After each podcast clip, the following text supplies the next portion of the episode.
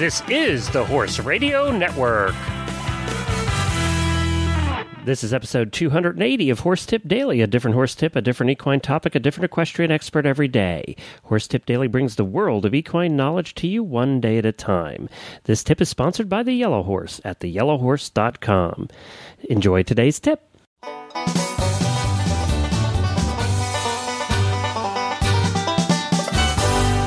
Hi, this is Glenn the Geek from Lexington, Kentucky. Well, today we have a returning expert with us, and that's Linda Hauck.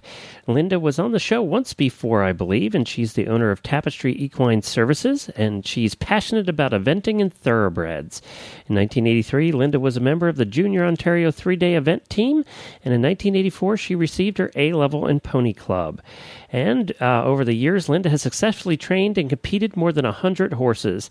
This has given her a wealth of experience and knowledge to draw from, and Linda has trained horses with such world renowned riders as Mark Todd, Lucinda Green, Torrance Watkins, Albert Voorn, John McPherson, and Peter Gray.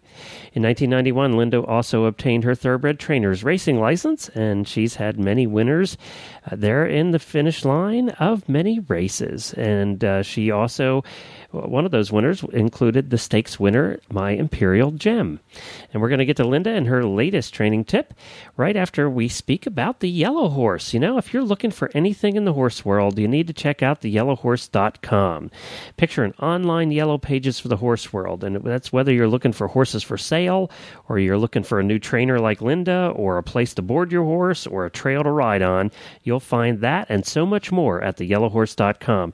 And what makes this website different than others is it's research based, meaning there's actual humans looking this stuff up, making sure it's accurate, it's not a dead link, things like that. So they do the work for you and they, they research all these horse farms for boarding, training, lessons, trainers, and they also do the research for and have one of the largest listings of shows and events across the United States and Canada. They have more listed, more shows and events listed for 2010 than any other website. So it's research based, they have actual humans working on it, and the thousands and thousands of links that you'll find there you can believe are accurate and the information is, is as up to date as they can get it. So whether you're looking for a barn, a trainer, a lesson, a trail, or you know anything really in the horse world, a show, you want to check out theyellowhorse.com and I think you'll like what you find. So hop on over there to theyellowhorse.com. And now here is Linda. Well, hi, Linda, and welcome back to Horse Tip Daily. Hey, good afternoon, Glenn. Glad to be here. It's good that uh, it's good we have you back, uh, and you know you do all that training up there in Canada, and and certainly this is your time of year when it's warmer and you can actually get to the people's places without ten feet of snow. Um, and you know it's it's a, one of the most beautiful times of year in Canada as well.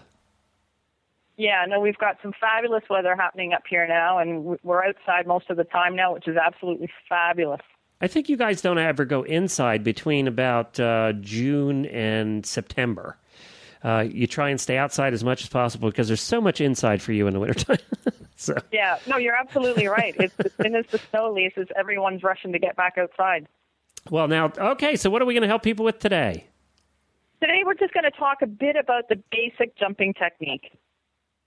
Okay. Um, two of my uh, favorite clinicians that I have had the good fortune of riding with were Mark Todd, who is double Olympic gold medalist for eventing, and Albert Voorn, who was the silver medalist at the Sydney Olympics.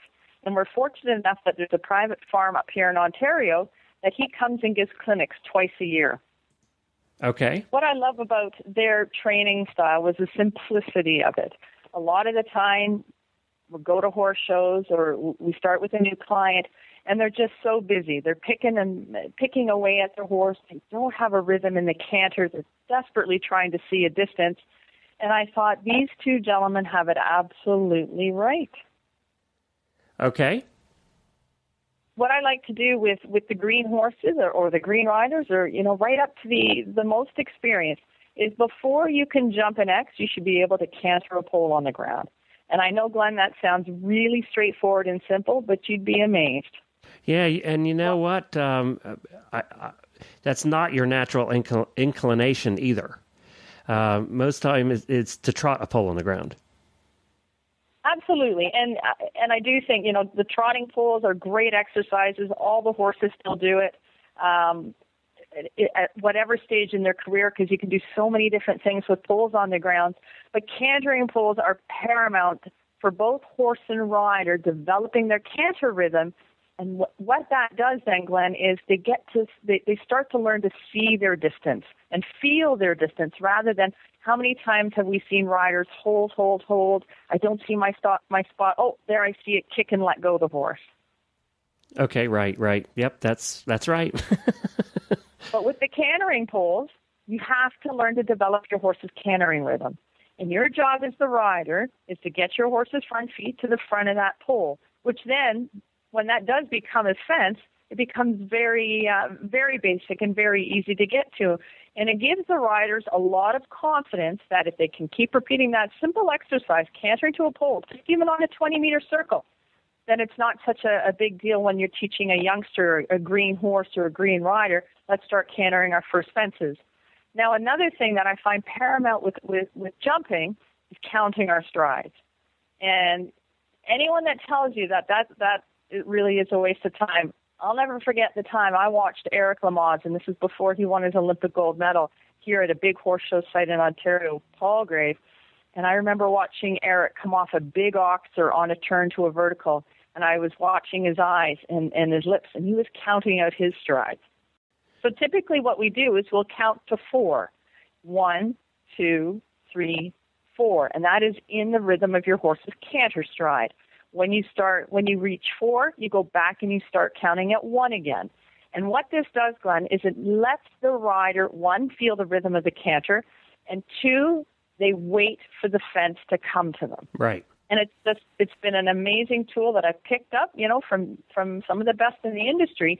And and and you're a sponge as a coach, and you absorb what techniques or tricks work really well, and you pass those on and that is one of the biggest uh, tools I've been able to pass on to riders.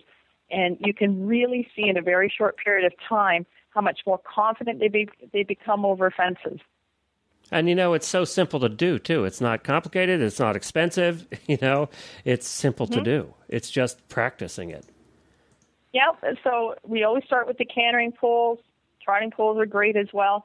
We count our strides to four. And another big thing that I thought was absolutely key uh, when when riders are, are teaching their horses to jump, or you know you're you're, you're at any level of, of your horse's career. You know, Albert Voorn is big on you know you've got to let your horse's head be where it wants to be. Where is he comfortable with his head when he jumps? Again, we can go to horse shows and we'll see lots of riders, you know, want to put that horse in a frame and, and, and force that kind of head position. And if you allow your horse, if you ever, you know, just free lunge your horse or, or uh, lunge your horse over a jump, and you'll see where his head and neck is. Very rarely do you ever see a horse cantering on a lunge line to a jump on the bit. Right. And I think that's right. something key and important to take when we're when we're jumping a horse. And I'm not saying for the huntering because that's a sport that I've never done. I've done the the jumper and and and the pony club and the eventing up to advanced. Really allow your horse to be comfortable in his jumping technique. Well, there you go. I think that's a great tip, and it's as I said, it's simple to do. It's not complicated, and and it's something that you know we should all do. And if you don't have that down, you shouldn't be dumping jumping anyway. So, um, hey, you're quite right. And I think that's a mistake that uh, many people make too, and we've all done when we were little. You know. Um, there you go. All right, great. Well, where can people learn more about you, or how can they get a hold of you? Well, I have a training website, which is tapestryequine.ca.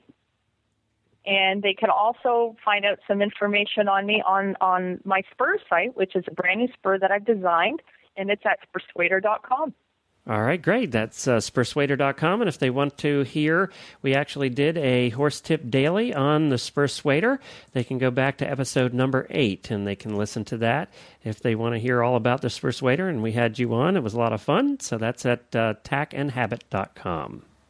Uh, and I thank Linda for that. And I realize I did misspeak. It was at Tack and Habit that we talked about the spur Spursuader, which is her cool product, her cool spur that she put together and is marketing. And you can go to tackandhabit.com, episode 8, to find that. Well, thanks again, Linda, and of course, you. We thank you for listening to the, all of the different shows that we do on the Horse Radio Network, which can be found at horseradionetwork.com.